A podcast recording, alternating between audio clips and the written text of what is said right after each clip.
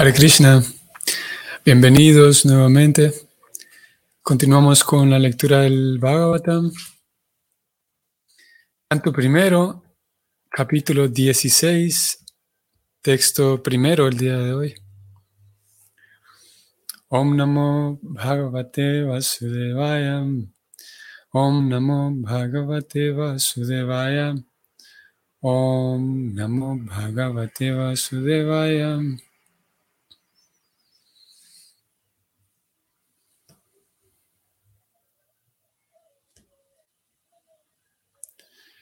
Suta Uvacha. Tata Pariksit Duya Varya Shikshayam Mahing Maha Bhagavata Shasasaha Yata Hisutyam Avijata Kovidam Samadisham Vipra Mahakunastatam Traducción. Suta Goswami dijo, Oh brahmanas eruditos, Maharaj comenzó entonces a gobernar el mundo como un gran devoto del Señor, bajo las instrucciones de los mejores de los brahmanas nacidos por segunda vez. Él gobernó con esas grandes cualidades que fueron predichas por expertos astrólogos en el momento en que nació. El orador del Bhagavatam, o el orador hasta este momento, eh, Sutta Goswami, quien estaba reunido con los sabios en aquel bosque, en el bosque llamado Naimi Saranya. Ellos están reunidos ahí escuchando todo este relato y ahora están listos para escuchar este capítulo. Inicia el principal de todos esos sabios, el mayor de todos, continúa su relato, aquí toma la palabra él y comienza, como ayer vimos, comienza con la descripción de Pariksit. Va a hablar estos cuatro versos iniciales describiendo ciertas características de Pariksit. Y aquí menciona varias en ese texto. Número uno es que él comenzó a gobernar y de primera, de primera mano y de entrada, lo primero que se menciona es que era un devoto. Eh, hay información de fondo con el hecho de, señalar que él era un devoto y aparte un gran devoto del Señor. Interesante que el primer dato que nos da este capítulo de Pariksit es que era un devoto, es el primer dato.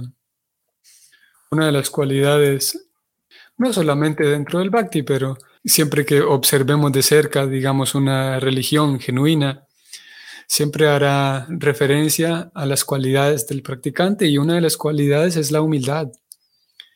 Y la humildad hace referencia a ser capaz de identificar cuáles son mis límites.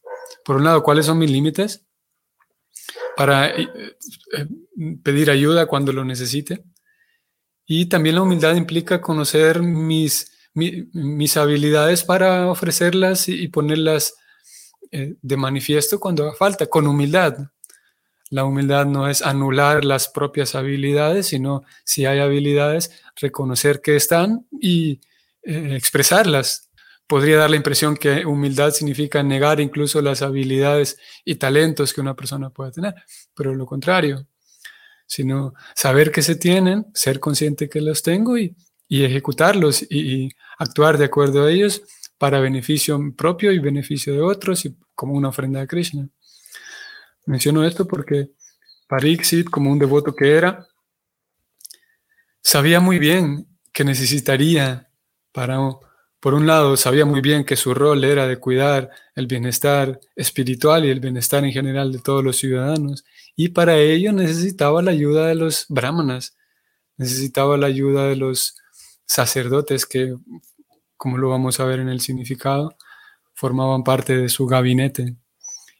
Y es curioso porque este, este dato de que él se, dejaba guiar con los brahmanas viene inmediatamente después del primer dato, que él era un gran devoto.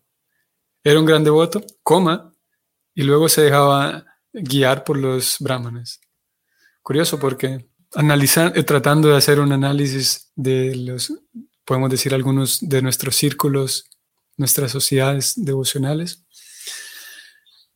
Es natural que aspiremos, que todos aspiremos a crecer y es natural dentro de los círculos devocionales que aspiremos a ser un gran devoto o una gran devota. Admiramos a los grandes devotos, leemos las historias de los grandes devotos, las grandes devotas, sabemos de, la influencia que grandes devotos en la, en la antigüedad han tenido o la gran influencia que han hecho, que han ejercido sobre todo la influencia histórica que han ejercido sobre toda la sucesión discipular. Por lo tanto, es natural que se aspire a ser un gran devoto y, a, mejorar en, el servicio devocional. Curiosamente, mientras más se mejora, más la persona es consciente de su vulnerabilidad, porque parte de un aspecto del mejorar o de crecer devocionalmente es entender que necesito la ayuda de otros para, para estar fuerte que podría ser, podría, podría haber una idea que es contraria, de que entre más crezco, menos necesito de los demás. O sea, entre mejor devoto soy, soy más independiente. Claro que independiente en un sentido sí, pero entre, entre, de acuerdo con las escrituras, entre más se progresa, entre más se avanza en el servicio devocional, por un lado, hay más capacidad, eh, más apertura. Ayer hablamos un poco de esto, de las cualidades del maestro espiritual. Por un lado, hay más apertura para eh, brindar mi ayuda a los demás, quienes lo necesiten, para brindar mi propia persona a los demás. Y, incluso dentro del, del marco del Bhakti, específicamente dentro del estilo marcado por Prabhupada, que él marca un, él presenta un estilo que no viene solamente de él, no es nuevo. En la, en la línea histórica de sucesión discipular no es nuevo ese estilo, sino que Prabhupada lo recoge todavía de su maestro. Y es el estilo de, de ser útil a la misión, a la misión espiritual, que esta misión fue iniciada por Chaitanya Mahaprabhu hace 500 años y la sucesión discipular a partir de él la mantiene viva y la misión consiste en ser útil para otros, específicamente ser útil para aquellos que desconocen la vida devocional o la ciencia devocional. Y en ese intento de ser útil para otros, también implica el desarrollo de cualidades comportamentales en la convivencia. Sea, en otras palabras, entre más progreso, entre más avanzo, de acuerdo con este esquema del Bhakti, entre más progreso hay, no es que la persona se vuelve, no, es que se gane, como estoy avanzando, me gané el derecho de que nadie me hable, de que nadie me moleste, de que nadie me venga a, interrumpir mis cosas.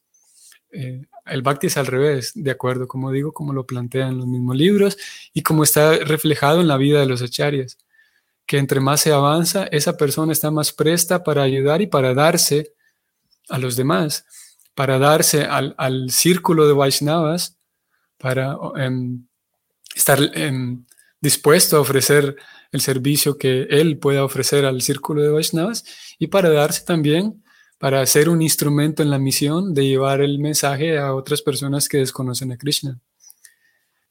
Y como digo, todo esto lo mencioné porque podría dar la impresión de que entre más avanzo, em, más necesitan de mí.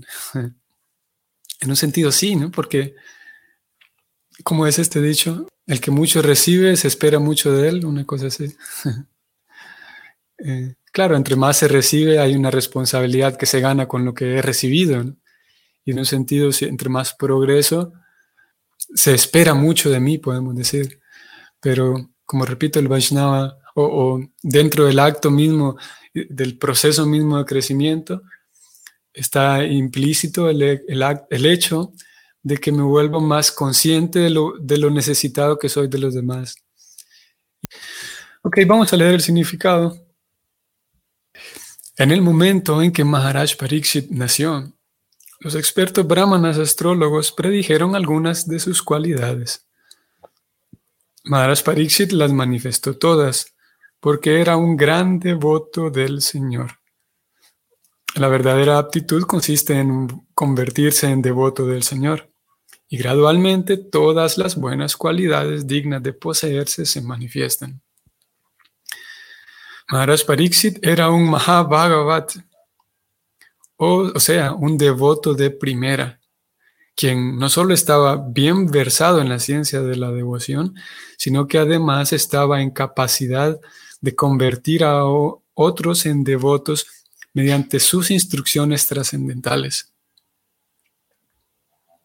Maharaj Pariksit era pues un devoto de primera categoría y en consecuencia solía consultar con los grandes sabios y eruditos brahmanas, quienes podían aconsejarlo mediante las shastras en cuanto a cómo desempeñar la administración del Estado.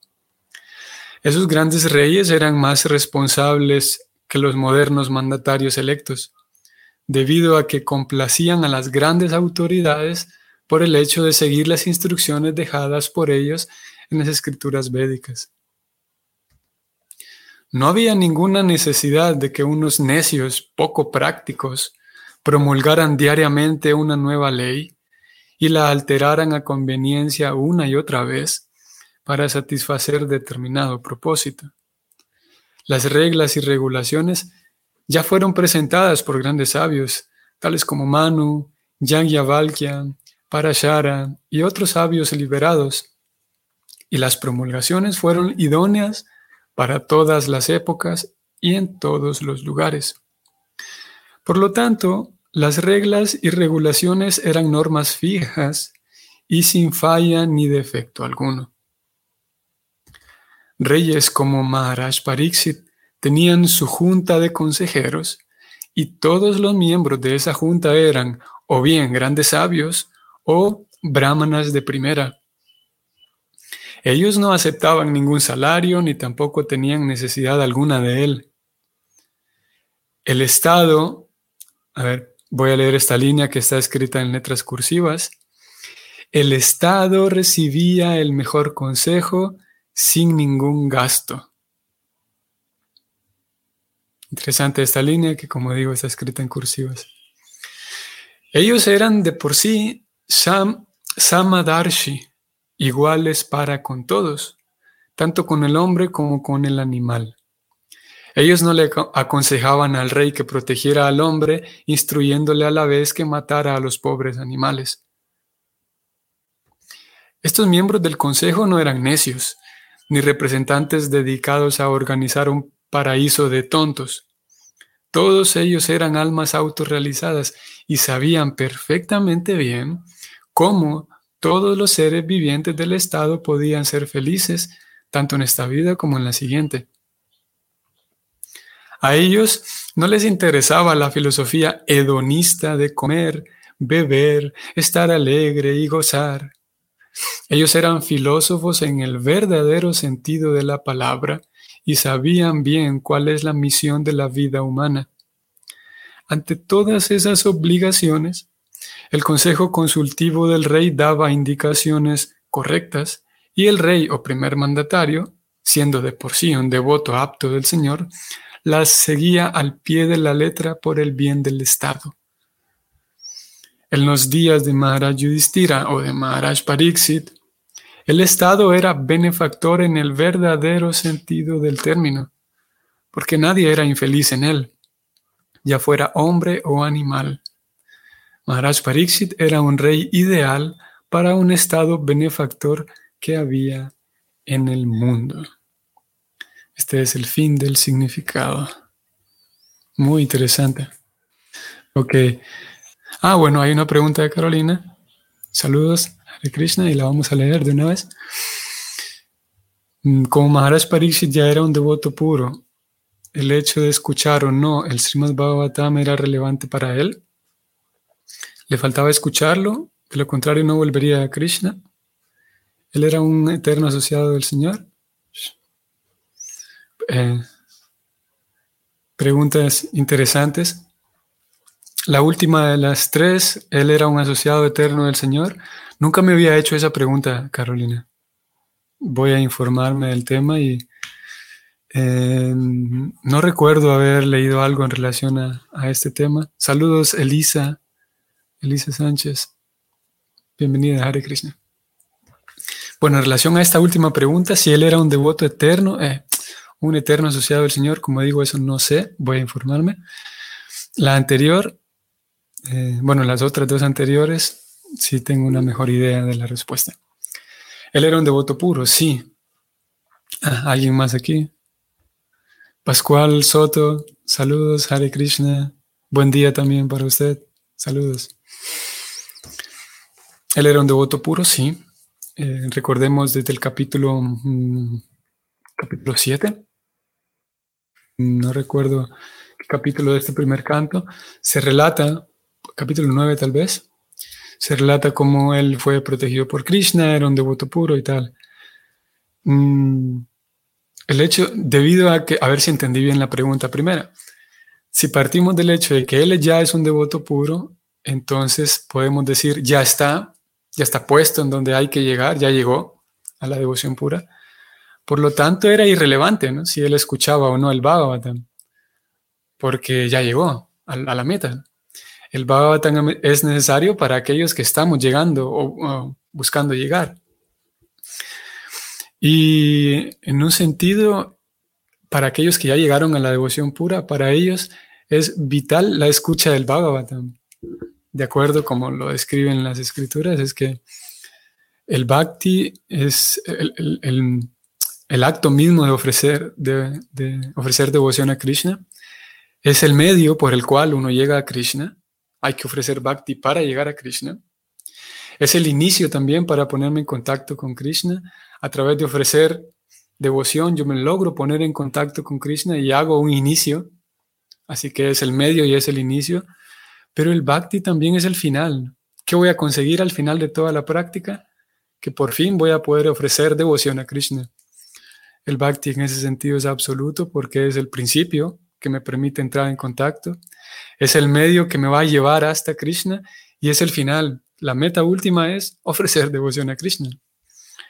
Y en ese sentido, como es absoluto, Maharaj Pariksit podemos decir que él no necesitaba el Bhagavatam para llegar a la devoción pura, porque ya estaba, pero por ser un devoto puro necesitaba el Bhagavatam, porque un devoto puro, Krishna se vuelve su necesidad, de acuerdo, como digo, como lo describen y como lo plantean las escrituras que para el practicante, para el sadhaka, como nosotros, que, bueno, desconozco toda la audiencia de hoy, no sé si todos estamos en, el, grupo de sadhakas que llevamos un sadhana a diario, o sea, una disciplina regulada a diario. E, ellos son sadhakas que tienen un sadhana. Claro que cada persona, a cada individuo le corresponde un sadhana diferente, no es la misma disciplina para todos, no son los mismos horarios, las mismas cantidades, pero sí una lista de actividades similares. Así que para nosotros que llevamos un sadhana, el oír es necesario para limpiar contaminaciones. Para quienes ya llegaron a la devoción pura, como Maharaj Pariksit, el oír no es necesario para limpiar contaminaciones porque ya están en la devoción pura, pero el oír es necesario porque Krishna es una necesidad para ellos. Eh, en ese sentido, si era relevante para él escuchar el Bhagavatam, por un lado, y por otro lado, la, eh, el pasatiempo como, el, el, hila, la puesta en escena, de acuerdo con como Prabhupada lo describe, es que en realidad Pariksit se vio en esa situación de tener que morir pronto, escuchar el Bhagavatam, para que el Bhagavatam fuera, para que fuera hablado el Bhagavatam y que fuera documentado por escrito. O sea, en un sentido podemos decir que Pariksit no necesitaba oír el Bhagavatam para regresar al mundo espiritual, porque él era un devoto puro ya. Sin embargo, eh, la puesta en escena requería de un devoto de la talla de Pariksit para que recibiera el mensaje del Bhagavatam, para que se pudiera hablar y documentar el Bhagavatam por escrito. Así que en ese sentido, em, era eh, eh, para él, podemos decir como, parte, como segunda parte de la respuesta, en un sentido no era necesario porque él ya estaba y podía haber regresado al mundo espiritual por otro medio sin necesidad de escuchar el Bhagavatam. Pero para nosotros, para la generación después de Pariksit, se orquestó esa puesta en escena para que él, era necesario, como digo, un devoto de la talla de él, para entender y saborear el Bhagavatam, para que no era posible que, que esa información se hablara a alguien que no tuviera devoción tan, tan eh, cristalina como la de él. Mm. Había esta segunda pregunta de que si le faltaba escuchar el Bhagavatam, de lo contrario no volvería a Krishna. Mm. No recuerdo en este momento le, haber leído o escuchado algo en relación a esa pregunta. Eh, yo puedo inferir que, partiendo de los datos que tenemos, los datos que están ahora sobre la mesa de Pariksit, podemos decir que pudo haber vuelto a Krishna sin necesidad de escuchar el Bhagavatam. Porque, de acuerdo, si los libros lo describen como un devoto puro, entonces estaba listo para volver. Porque no es regla. Otra salida podría ser que todos los devotos puros necesitan antes de regresar al mundo espiritual escuchar el Bhagavatam. Y lo cierto es que no es así. Lo cierto es que un devoto puro para regresar al mundo espiritual necesita devoción pura, lo cual ya lo tenía Pariksit. Y puede ser que hayan, indudablemente hay más detalles en relación a estas respuestas, pero es lo que de momento eh, tengo a mano en la cabeza y en, el recuerdo. Mm, bueno, volvamos al texto porque quiero mencionar y resaltar algo aquí, un par de cosas eh, brevemente. Vamos a ir más arriba. Vean que en el, significado también se menciona esto mismo. Pariksit Maharaj era un devoto de primera y por lo tanto, en consecuencia, solía consultar con los grandes sabios. Lo que dijimos hace un momento. O sea, que entre más se avanza, más capacidad, más humildad para saber, saber consultar. No quiere decir que entre más avanza me vuelvo más sabio y por fin llegué tan avanzado que ya no tengo que preguntarle nada a nadie, sino al contrario. De acuerdo, como digo, con este verso y con el Bhakti en general.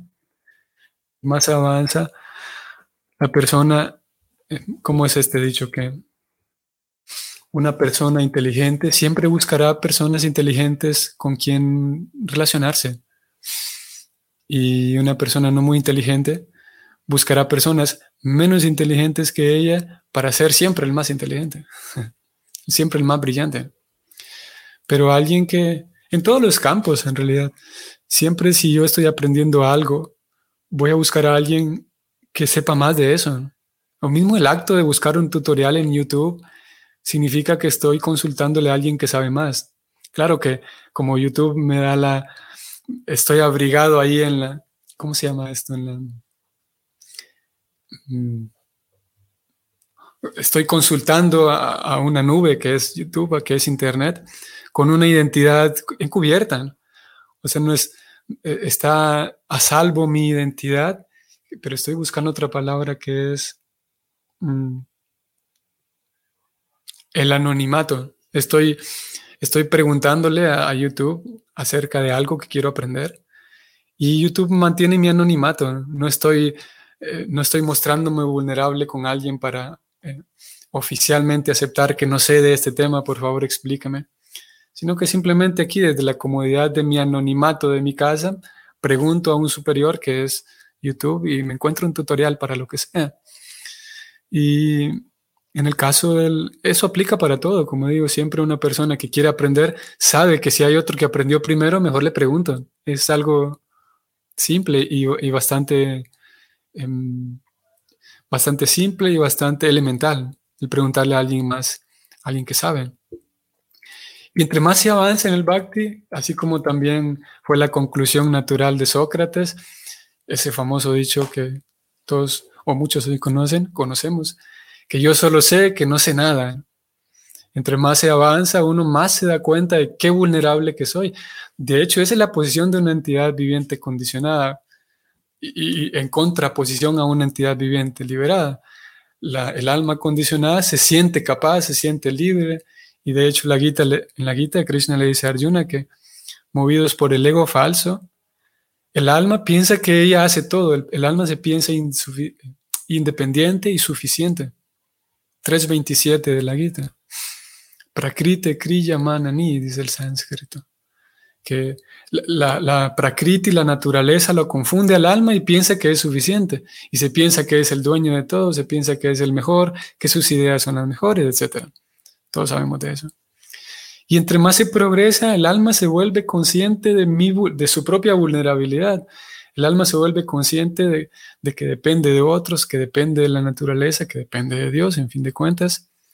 Y por lo tanto, un devoto puro es aquella persona que se siente siempre y no solamente es una cuestión de sentirlo, sino de, vivirlo. Llegó, pasó de la teoría a la realidad de que estoy en las manos de Dios todo el tiempo.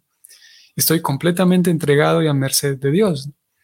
Y eso es la, contraposición de un alma condicionada que se siente suficiente. Entonces, la posición de Parixit es que él, debido a ser un devoto de primera, debido a que era un devoto de primera, consultaba todo el tiempo con los sabios.